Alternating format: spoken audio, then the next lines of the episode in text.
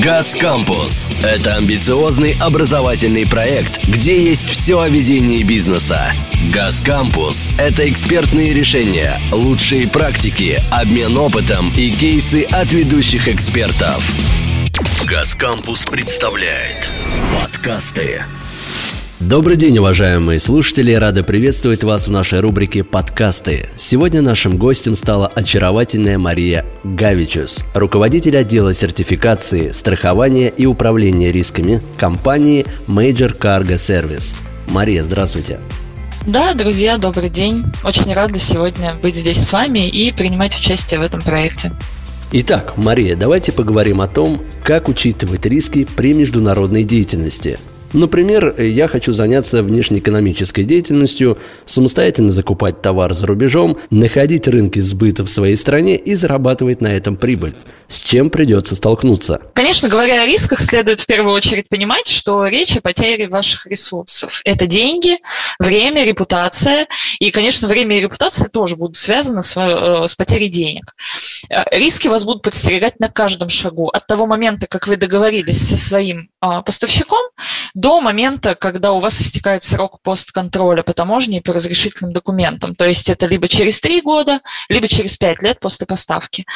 Что интересно, зачастую даже уже при налаженных поставках форс-мажоры из серии «никогда такого не было, и вот опять», они случаются. И что уж говорить о стартапе, который на ноги нужно ставить с нуля. Началом всему должен быть очень хорошо продуманный бизнес-план с оценкой рисков и оценкой путей, каким образом, с помощью каких ресурсов и в какие сроки, в случае чего вы будете эти риски нивелировать.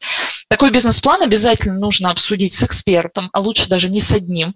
И желательно все расходы и сроки в нем умножить на полтора. А можете привести примеры таких ситуаций, когда внезапный риск сильно влияет на благополучие деятельности компании в целом?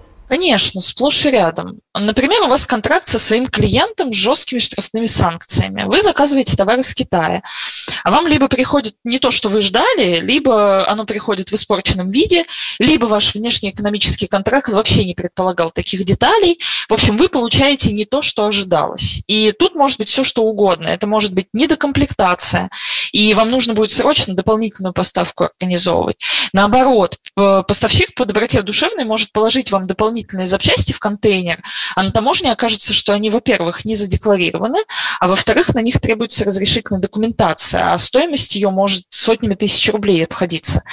И вот так было, например, с масками в начале пандемии. Китайские партнеры своим драгоценным русским клиентам клали коробки с масками в подарок, а потом это оборачивалось большой проблемой на таможне, потому что они не были задекларированы. И также логистика может вас подвести. Вот как сейчас застряло судно в Суэцком канале, и вы сидите без товара, и, соответственно, клиент ваш без него сидит. И чтобы штрафные санкции нивелировать, вам в срочном порядке нужно заказывать новую партию. А у вас все средства могут быть в обороте, и может просто не быть свободных денег.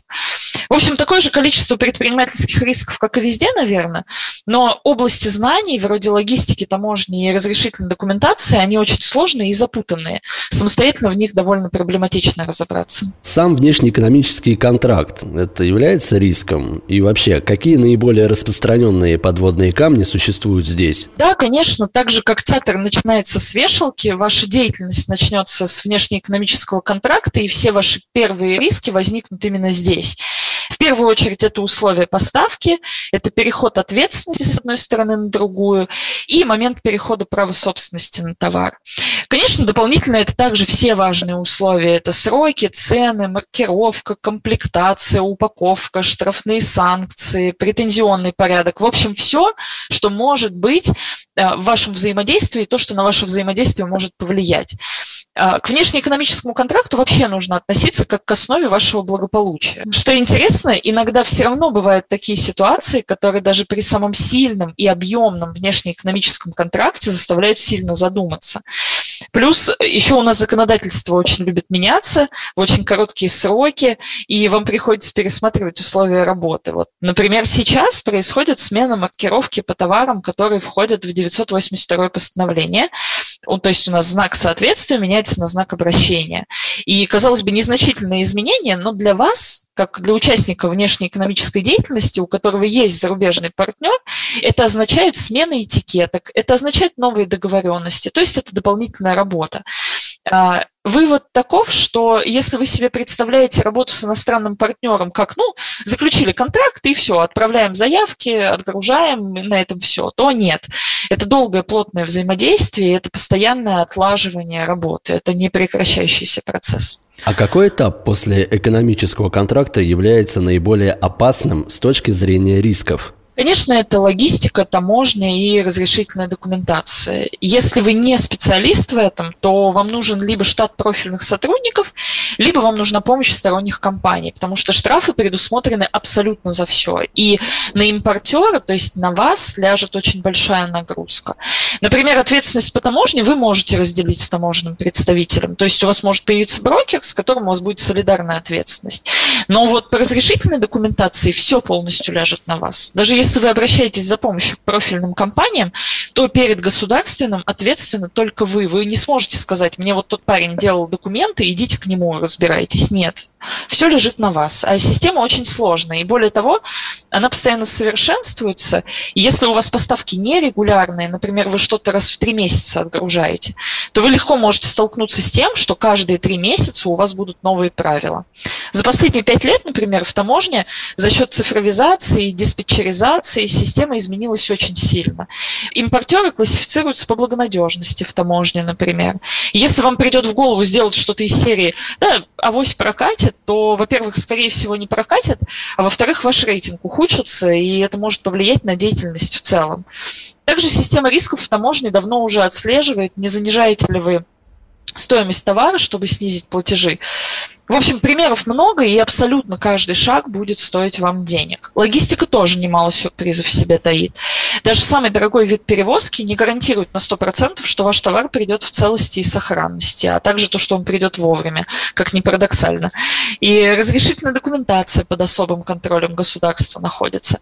В общем, расчет логистики должен быть очень внимательным, потому что это следующий наиболее рисковый этап. А вы упомянули о том, что до истечения срока постконтроля риски могут существовать. То есть удачный выпуск товаров на таможне еще не гарантирует, что рисков не возникнет.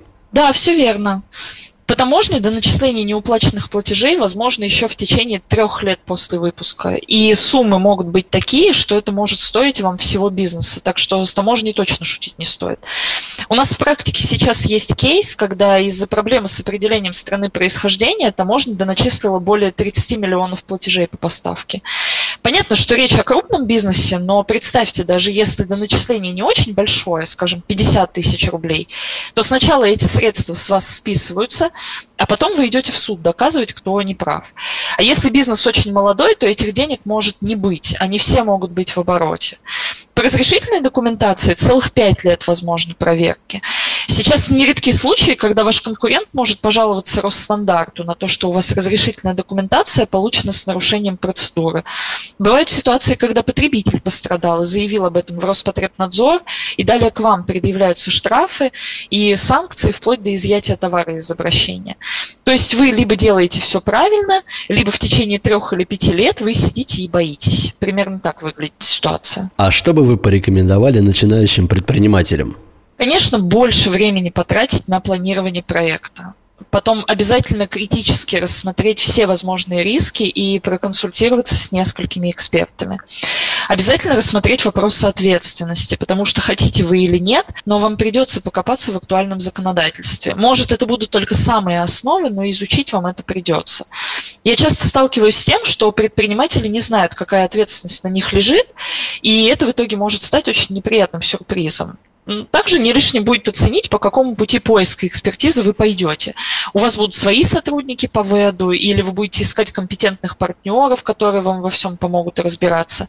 Если кратко, то хорошо продуманный бизнес-план с оценкой рисков, сильный внешнеэкономический контракт и также умножение предполагаемых расходов и сроков на полтора. Это основа вашего успеха, потому что ВЭД – это не та сфера, где все ресурсы можно планировать впритык. Особенно пока процессы не налажены, это очень дорого может вам обойтись.